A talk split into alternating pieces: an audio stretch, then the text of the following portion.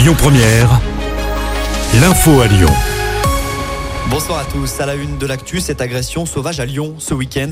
Un adolescent de 15 ans a été passé à tabac par un groupe de 5 individus. C'était samedi après-midi, place Maréchal Lyoté. La victime souffre d'une fracture ouverte de la jambe. Une brouille sur les réseaux sociaux serait à l'origine de l'incident. Les agresseurs, eux, ont été interpellés. Ils profitent des journées européennes du patrimoine pour dérober un crâne humain dans une église. Ces deux derniers jours, vous avez été nombreux à profiter des sorties organisées dans le cadre de l'événement.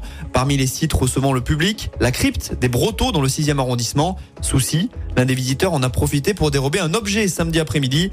D'après nos confrères de BFM Lyon, le suspect est revenu sur place le lendemain. Cette fois, il a été repéré et interpellé. À ce stade, on ne sait pas encore si le crâne a été retrouvé par les enquêteurs.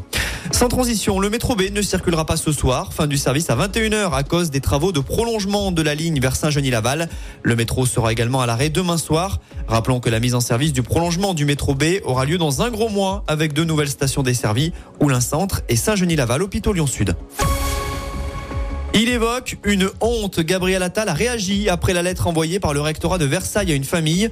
Dans celle-ci, il disait vouloir porter plainte contre des parents qui dénoncent le harcèlement scolaire de leur enfant. Depuis, Nicolas 15 ans s'est suicidé. Le ministre de l'Éducation réunit d'ailleurs les recteurs d'académie aujourd'hui pour faire un audit sur les cas de harcèlement scolaire l'an dernier. Vendre à perte devrait être autorisé du côté des stations-service. L'annonce a été faite ce week-end par Elisabeth Borne. La première ministre souhaite limiter la flambée des prix du côté des carburants. La mesure n'entre entrera en vigueur qu'à titre exceptionnel dès décembre et pour une durée de quelques mois. Le texte en ce sens doit encore arriver devant le Parlement prochainement. Trois départements de la région en vigilance orange aux orages. Il s'agit de l'Isère, la Drôme et l'Ardèche. Le Rhône, de son côté, est en jaune jusqu'à tard ce soir. Retour au vert programmé demain.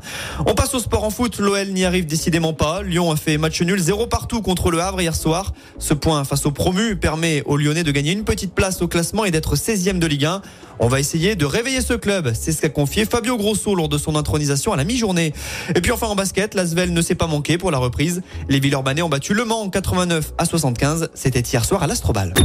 Écoutez votre radio Lyon Première en direct sur l'application Lyon Première, lyonpremière.fr et bien sûr à Lyon sur 90.2 FM et en DAB+. Lyon Première